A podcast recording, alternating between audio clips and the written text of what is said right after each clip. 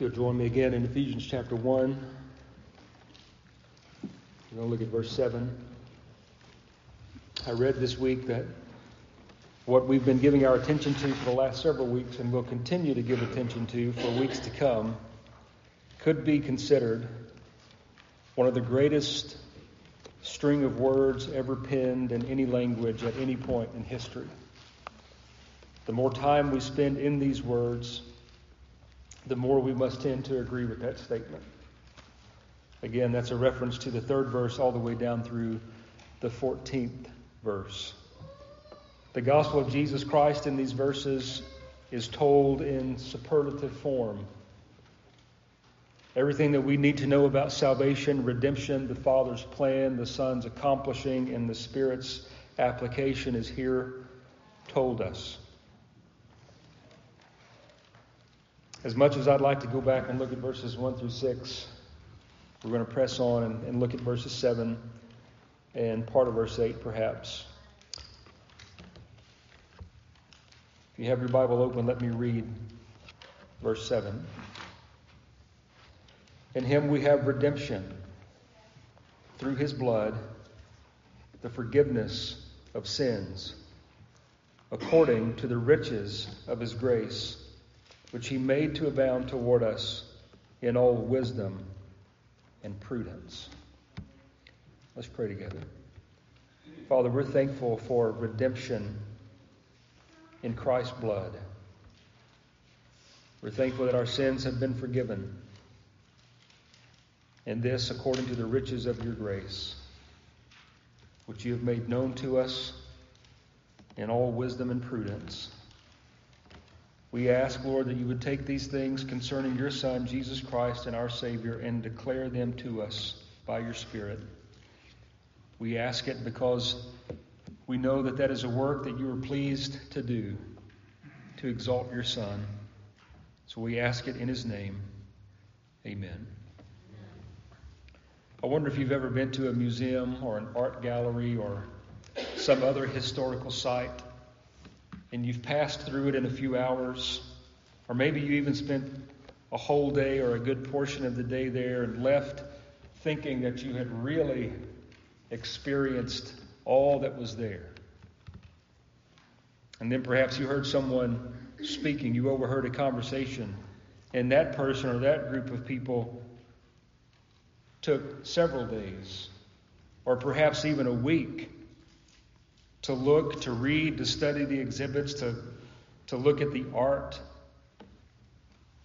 How did that make you feel, or how do you suppose that would make you feel? Took you a few hours, maybe a day. Took someone else with greater interest a lot longer time. My hope and goal is that we will not come away from these introductory verses of Ephesians feeling like that first person may feel.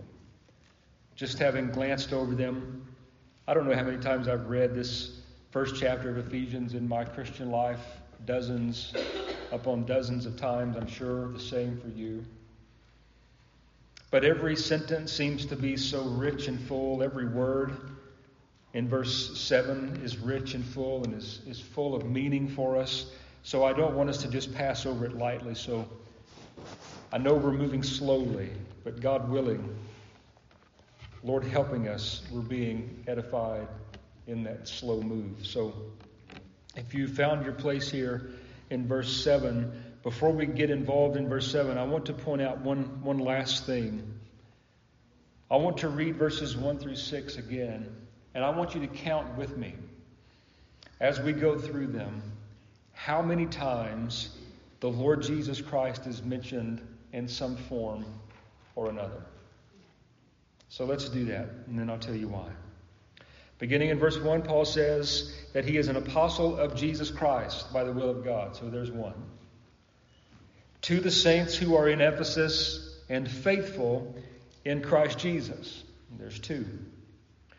Blessed be the God and Father of our Lord Jesus Christ. There's three. Who has blessed us with every spiritual blessing in the heavenly places in Christ. It's four. Just as he chose us in him, five, before the foundation of the world, that we should be holy and without blame before him in love, having predestined us to adoption as sons by Jesus Christ to himself. I believe we're at number six. According to the good pleasure of his will, to the praise of the glory of his grace, by which he made us accepted in the beloved. In him we have redemption through his blood, the forgiveness of sins according to the riches of his grace which he made to abound toward us in all wisdom and prudence. I lost count here, but I know because I did this before. There's 10 mentionings of Jesus in the first eight verses. I bring that to your attention just to bring out the point that the Holy Spirit, as He inspired Paul to write, could not make enough of Jesus Christ. It's as if every other phrase of the sentence has something to do with who Jesus is or what he's done. He is the preeminent one. There's no way that we can read these opening sentences or paragraphs without seeing that the focus, from any angle you view it, is on Jesus Christ and what he has done. He's called Paul to be an apostle all the way down to verse 7. He has shed his own blood for his own people. In 2008, which seems like an eternity ago now, doesn't it? In 2008, Michael Horton wrote a book that was entitled Christless Christianity. Some of you may have that book. You may have even read that book. I have it, but I haven't read all of it. I went back this week and just read his introduction to this provocatively titled book, Christless Christianity. And in that introduction, he made two points really or at least I took away two points of interest. He said, first of all, that it is his assumption that the regular diet in many churches across America today is to be nothing more than this do more and try harder. Be a better Christian tomorrow than you were today. It's moralism. Do better. And some define these as the holy oughts. You ought to do this, you ought to do that, you ought not to do that. The second point that he makes in this book is really a, a one that causes us to examine ourselves individually and even ourselves as a church. He says, My argument in this book is not that evangelicalism is becoming theologically liberal, but that it is becoming theologically vacuous. What does he mean by that? Well, the cliche we so often use of being a mile wide and an inch deep is what he's referencing. Both of these points devalue Christ and his work. Jesus Christ is Christianity. You cannot be a Christian and not know and glory in who he is. There is no such thing as Christless Christianity.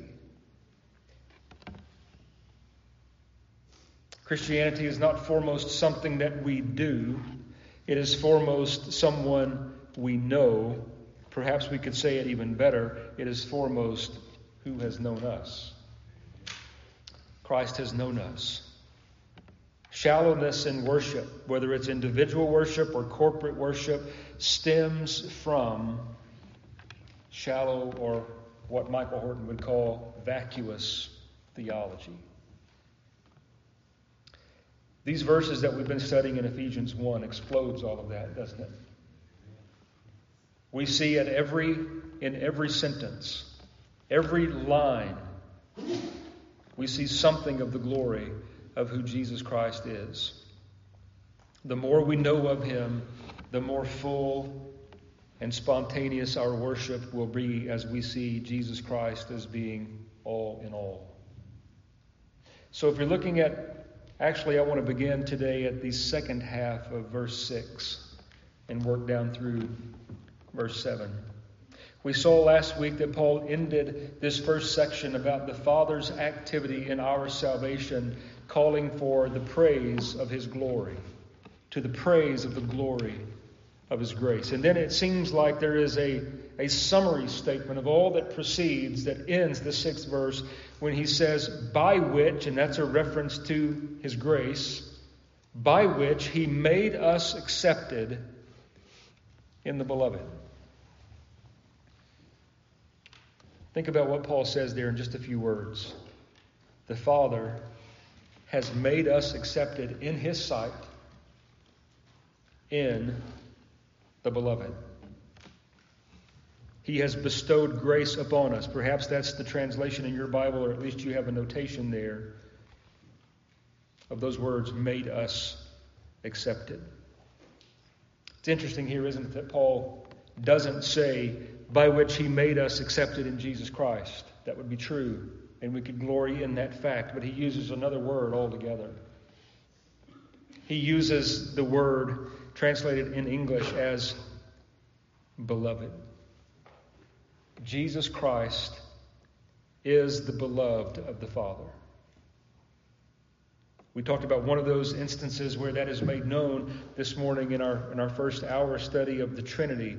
At Christ's baptism and again at Christ's transfiguration, the voice from heaven thundered and said, This is my beloved Son. Hear him. And it's of note here that Jesus Christ is the beloved of God for his own sake. There is nothing that we add to Christ that makes him the beloved of God. He has eternally always been the beloved of God. He is the Prince of Heaven. Every eye looks to him. And in amazement, the angels peer into this work of his of redemption. It puzzles them as they see the high and exalted Christ leave his throne in glory and enter in to his own creation. This term that Paul uses, the beloved, stresses the nature of the relationship of the Father and the Son. Such unity, such love, such devotion Yet the Father did not spare his beloved. He sent him on this work of redemption. And this is really an amazing statement by Jesus in John 17. Several months ago, we worked our way through that entire chapter of John 17. But let me remind you of one verse, verse 23. Jesus says, I in them, you in me that they may be made perfect in one, and that the world may know that you have sent me, and that you have loved them as you have loved me. Now, the people that Jesus is referencing here, if you back up into the beginning of John 17, is this group of people that was the Father's, that the Father gave to the Son. And Jesus, here at the end of this high priestly prayer of his, he is saying and he is making known, making known to us that the Father has loved us just as the Father has loved him. The voice from heaven thunders over the baptism and transfiguration of Jesus This is my beloved Son. With all reverence, we can say that the voice, though we don't hear it audibly from heaven, is thundering over the people of God These are my beloved children. I have adopted them into my family. That's what we looked at last week. We have been predestined to adoption as sons by Jesus Christ to himself according to the good pleasure of his will. So when we read the latter part of this sixth verse, we have been made accepted in the beloved accepted before the Father. That is the only way that you or I or anyone will ever be accepted before the holiness of God is to be found united by faith to His beloved Son. That is why everything in Christianity revolves around Jesus Christ. That's why in, in these first seven or eight verses, Paul could not mention the name of Jesus often enough. Everything is concerning Jesus, everything points to Him, everything builds off of him. The blood that was shed was Jesus' blood. And here we stand as the beneficiaries of having been made accepted in the beloved. at God's initiation, at the good pleasure of His will, according to the glory of His grace. He took this people, of which you and I, if we are by faith united to Christ, are in this number, and He has made us accepted in Christ. And again, that verse out of John 17 He has loved us just as He has loved Christ. That's the degree to which Christ ushers us into the presence of the Father. We don't have to crawl in on our belly. That's not what the writer, that's not the picture the writer of Hebrew paints for us. Far to the contrary, he says, with all boldness, we may enter in to, and I'm paraphrasing, the very throne room of God to find grace and help in a time of need. Why is that so? Because our Father in heaven has made us accepted in the beloved. When He sees us as His people, we are covered in the righteousness of Christ, having been covered by the blood of Christ. This is the glory of grace. The glory of grace. Now we can get into verse 7 and what I'm going to call the glory of redemption. Notice how Paul begins this thought. Again, the last word of verse 6 was a reference to Jesus. The first words of verse 7, again, a reference to Jesus. We've been made accepted in the beloved. How? How has this happened? Has God just overlooked our sin? Has He just winked at our sin, shoved it under the rug? It's not what He has done. Verse 7 says, In Him, in Jesus Christ alone. And here we, we should not, dare not shy away from the narrowness of the gospel. Jesus Christ is not one of the ways that people find redemption and acceptance before the Father. Jesus Christ is the only way. And that by his own admission, right? I am the way, truth, and the life. No one comes to the Father except through me. So Paul reiterates that fact when he says, It is in him we have redemption. Through his blood. So, what I want to do with this verse is to look at it really in two different parts. I want to look at redemption itself, the doctrine of redemption, and then the price of our redemption. Paul has already told us that we are not a self redeemed people. We are redeemed in Christ and in Christ alone. The word redemption Standing alone by itself, if we were to define it, means to purchase at a price, to ransom, to buy something back, something that has been taken, concealed, imprisoned, whatever word you want to use, something that is being held by someone else, a higher authority, a higher power. The word redeemed or ransom is the price that is paid to resecure that property unto yourself.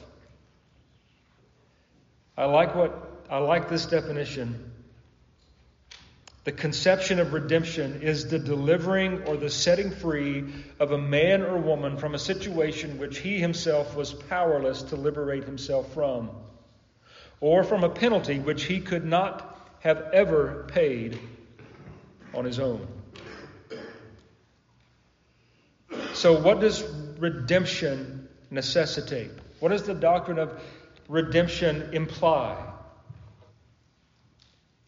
That the price of the ransom of which Jesus said of himself, I will give my life as a ransom for many, redemption implies the necessity of a payment that is of worth enough to buy back a people that have fallen into sin and have now found themselves under a captivity of which they cannot break themselves free.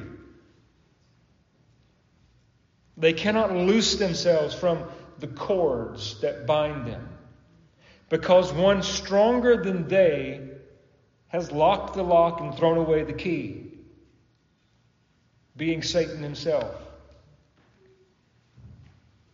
That's what Paul would say later in the second chapter when he would say that in those first opening verses of the second chapter that we once walked according to the course of the world, according to the prince of the power of the air, the spirit who now works in the sons of disobedience, among whom also we all conducted ourselves in the lust of our flesh, fulfilling the desires of the flesh and of the mind, and were by nature children of wrath, just as the others.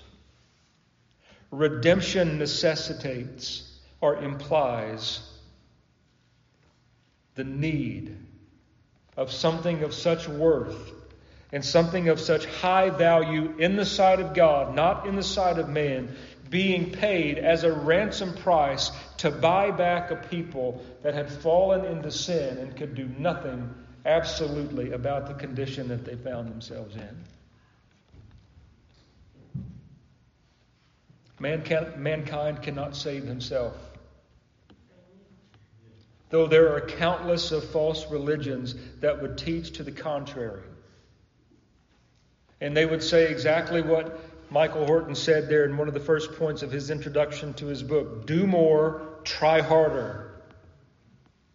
That's all you need to do. And in the end, if you do more and you try harder day after day after day, you are stacking up for yourself acceptance before God in good deeds. How often do conversations run like this when we speak to those about why they have the hope of eternal life? It is by far the most common answer given to that question.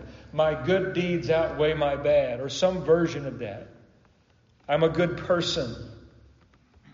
I'm moralistic. I do more good things than I do bad things. That's not Christianity, obviously.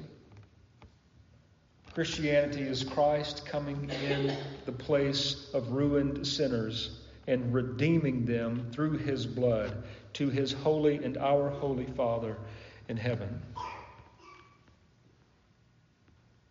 Redemption presupposes captivity.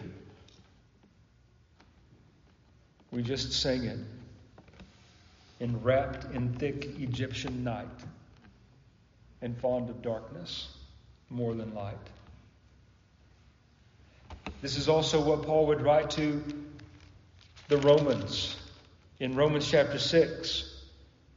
He speaks there of being enslaved to sin, being under the tyranny and the power and the bondage of sin, being under the power of a higher authority and having no ability at all to do anything about it. This is what the word redemption brings to the table. This is what necessitates the sacrifice of Christ. Notice that it says here in verse 7 we have redemption through his blood. God is all powerful, is he not? He is. God is all wise, is he not? He is. Could he not have redeemed us by the might of his power? Didn't he, after all, speak everything into existence and, and that out of nothing? There was nothing, and God said, Let there be, and there was. That's the power and the display of God. Still on display today. The heavens are declaring this glory of God. He created according to his wisdom. But he did not redeem us according to his power alone. He did not redeem us according to his wisdom alone. He redeemed us by the blood of Jesus Christ. And if this is all we had of the gospel, it would be enough because this presupposes that at some point in time, Christ entered into his own creation and took up a physical body and through the veins in that body was coursing his own life blood. And it is this blood that was shed by Jesus Christ. God the Father sent his Son the Lord Jesus Christ to bleed. When we read of Christ shedding his blood, it's a reference, it's figurative language for Christ giving his life as a sacrifice to God. It's the fulfillment of everything that we read in the Old Testament. It's the type the Old Testament, the types and shadows of the sacrificial system. Can you imagine how bloody worship was under the Old Covenant?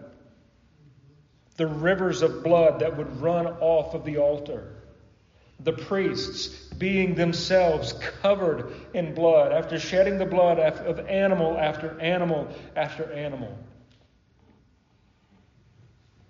And here we find the reference to blood again. This time it's the blood of Jesus Christ.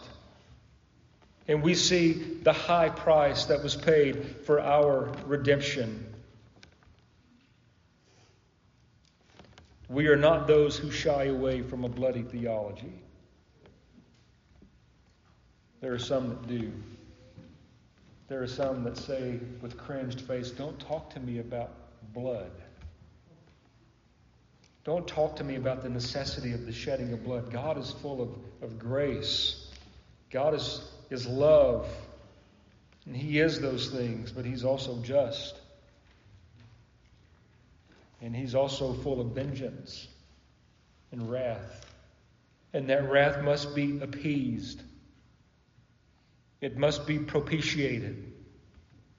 So we are not those who shy away from this speech of Christ shedding his blood. I want to read a string of verses to you that reiterate this fact.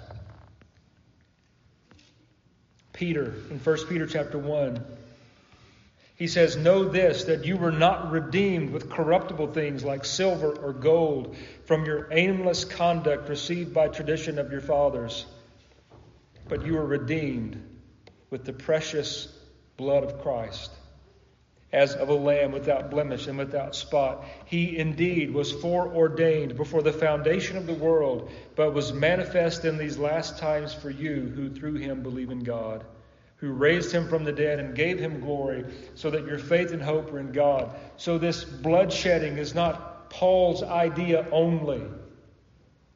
It runs throughout the scriptures from Genesis to Revelation, the shedding of blood. The writer of Hebrews tells us without the shedding of blood, there is no remission. And there, in context, he's talking about the shedding of Christ's blood. Without it, there is no remission or forgiveness of sins. Paul, writing to the Corinthians, says in verse 20 of chapter 6, You were bought at a price. What is implied there by the context is the price is the shedding of Christ's blood, the giving of his own life. Therefore, he says, glorify God in your body and spirit, which are God's.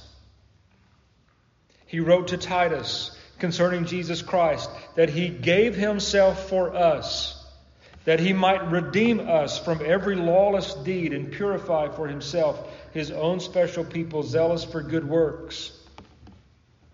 The writer to the Hebrews, chapter 9, 12, verses 12 through 14. It is not with the blood of goats and calves, but with his own blood that Christ entered the most holy place once for all having obtained eternal redemption. For if it was the blood of bulls and goats and the ashes of a heifer, sprinkling the unclean, that sanctifies and purifies the flesh, how much more shall the blood of Christ, who through the eternal Spirit offered himself without spot to God, how much more shall this blood cleanse your conscience from dead works to serve the living God?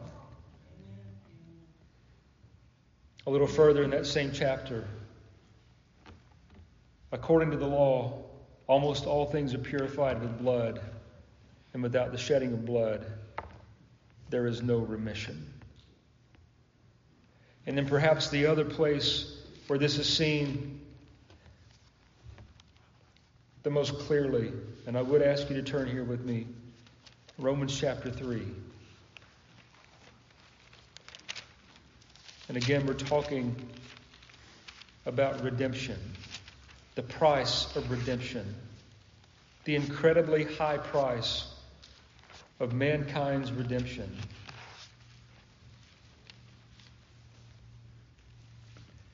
I want you to look with me at the 21st to the 24th verses of Romans 3.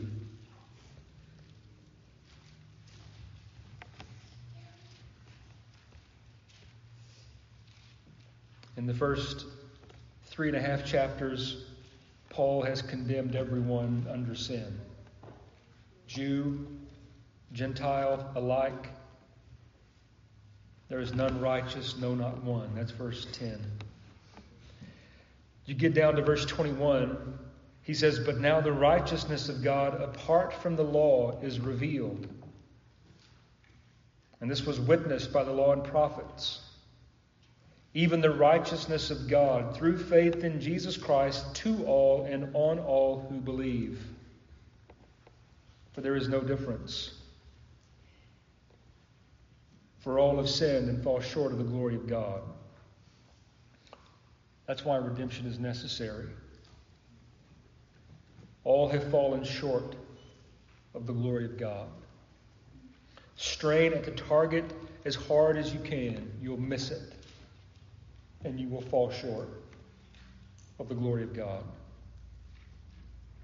God has provided what every man needs for salvation and what no man possesses or can create on his own, and that is righteousness. We go on with that verse, or beginning in verse 24. Being justified freely by his grace through the redemption that is in Christ Jesus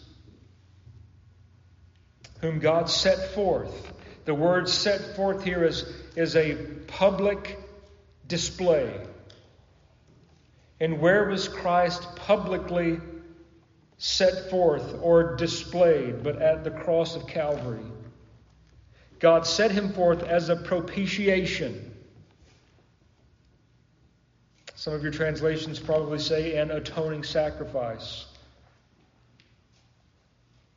by his blood through faith to demonstrate his righteousness because in his forbearance God had passed over the sins that were previously committed to demonstrate at the present time his righteousness that he might be just and the justifier of the one who has faith in Jesus.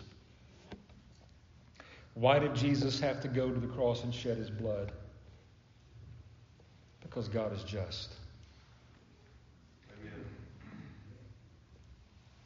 Our sin, if this does anything, it has to heighten our perception of God's view of sin. If redemption had to come at this high price, then sin before God is a big deal. Without the shedding of Christ's blood, there is no redemption. He publicly displayed Christ on the cross of Calvary as a propitiation. Don't miss that word. We don't need to update the language of that word. We need to understand what it means. God's wrath taken away, propitiated. How so? Only by the shedding of Christ's blood and giving his life.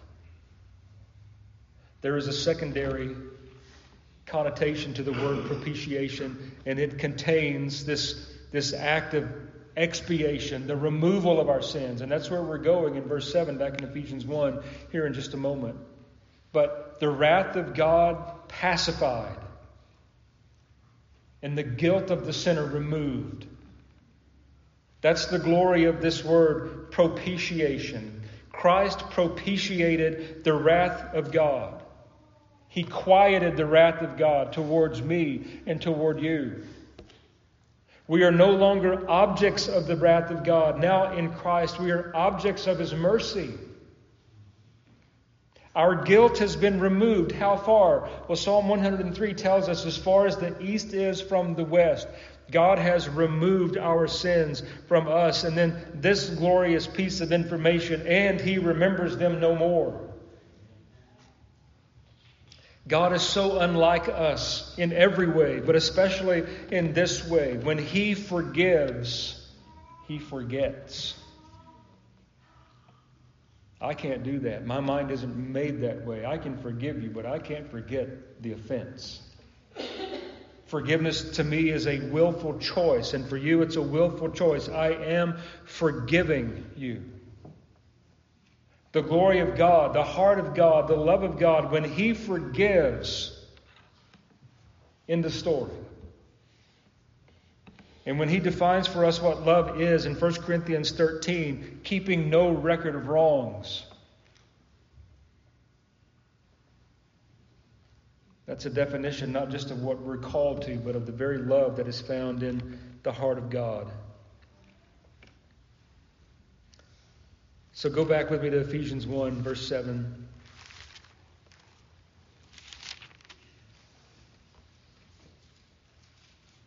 We could go on and on citing verses that speak of Christ shedding his blood for us.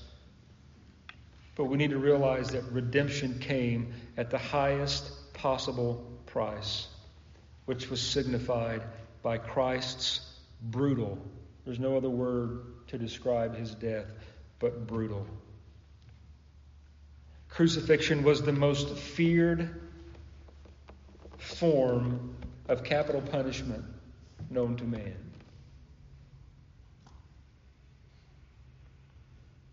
This is the high price of our redemption. It's not just the shedding of Christ's blood, it was the Father bruising and crushing his Son. Remember, this is his beloved. This is he in whom he is well pleased. This is the Prince of Heaven, the very image or icon of the Father.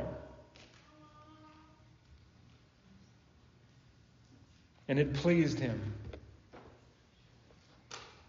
to crush him under the weight of Calvary. Isn't that amazing? It's astounding. This is the high price of our redemption. But it gets even more glorious than that. Our redemption cost Christ everything. but it costs you nothing. Our redemption cost Christ all. But you can come and buy without money, according to Isaiah chapter 55. To us, there is no expense. We stand by as those looking on as we read the Gospels of all that Christ endured and the details in those chapters of the gospel, the details are gory. But they're true. That is what Christ endured for our redemption. And it is the only possible thing that would have assuaged or propitiated the wrath of a holy God.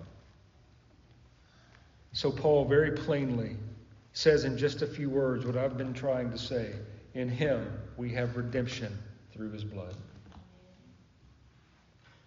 We have been purchased back. We fell in Adam headlong into sin, and we actually committed sins ourselves. We're guilty on two counts, really inherited from Adam and sins committed. We were enslaved to someone with a higher power and authority over us. Aren't you thankful there is someone who has come stronger than the strong man that has bound him? Amen. And let the captives go free. And even now, he is leading that train of captives to glory. He is taking many sons with him to glory.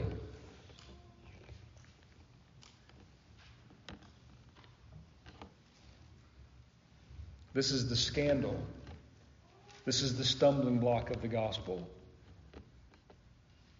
Cost Christ everything, cost me nothing.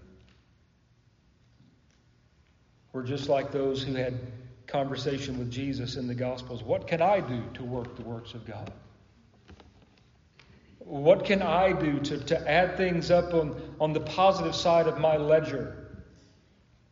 So that when the day of reckoning comes, there's more good than bad. The answer to that is nothing.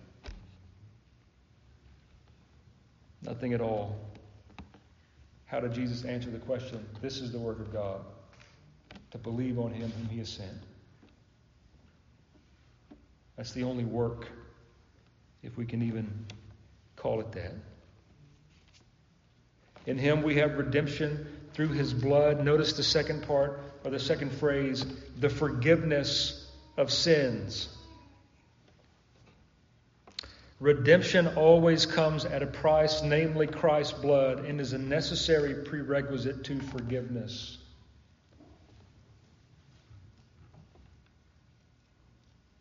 The ordering here is important. We are redeemed by the blood of Christ. And by virtue of the blood of Christ being shed, the ransom being paid, then by faith in Him, we can have our sins forgiven. Our sins removed, our sins taken away. And notice what all of this is according to.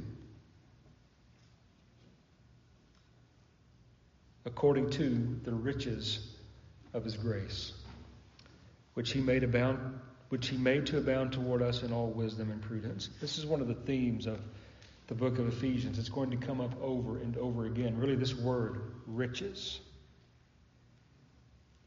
Several times Throughout the course of this book, Paul uses this phrase to qualify the grace that he is detailing or some different aspect of grace.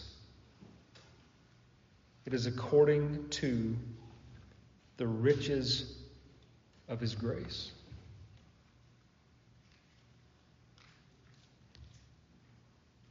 God has all grace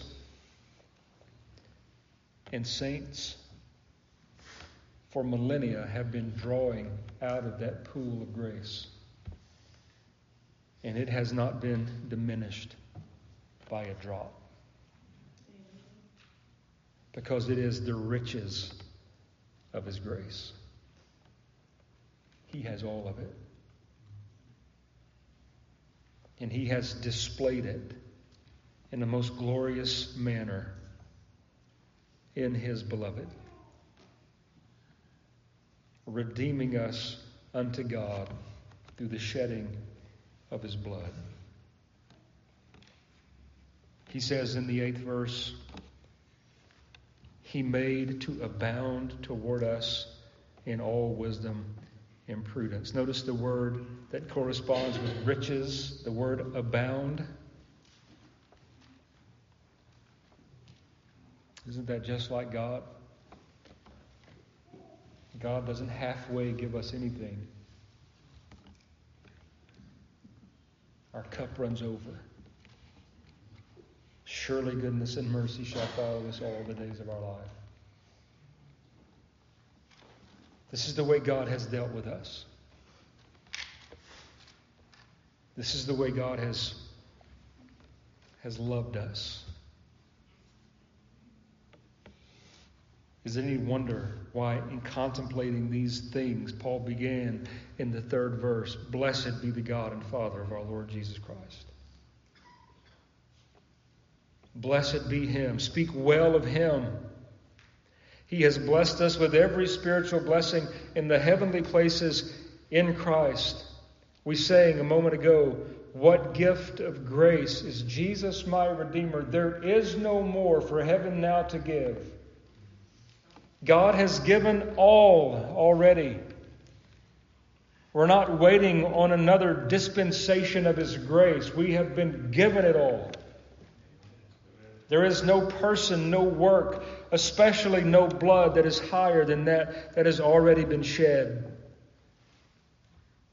What is our response to all of this? Well, to do what Paul has called us to do several times over to bless God, to praise Him, to give Him thanks. We've been redeemed. You know, we sing the old hymn, Redeemed. How I love to proclaim it. Redeemed by the blood of the Lamb. That's the only way redemption comes. It's the only way it has ever come, and the only way it will ever come. Thank God for it. In Him, we have redemption through His blood, the forgiveness of sins, according to the riches of His grace, which He made to abound toward us in all wisdom and prudence. Let's pray. Father, we're thankful for the redemption that is ours in Jesus Christ. You spared no cost.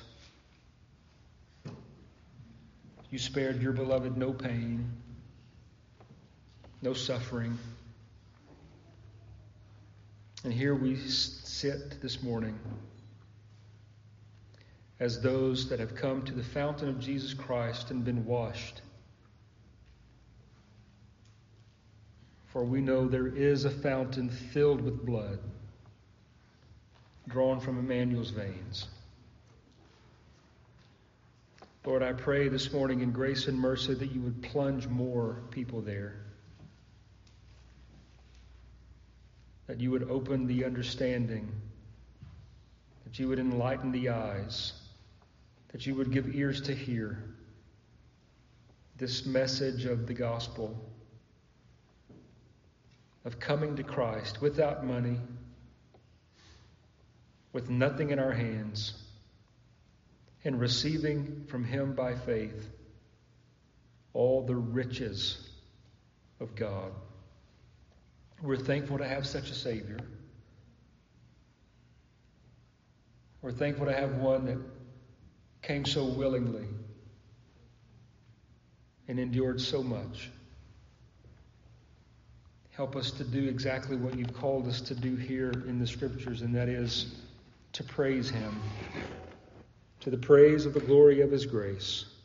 We are thankful that you, our Father, have made us accepted in your sight, in your own beloved Son.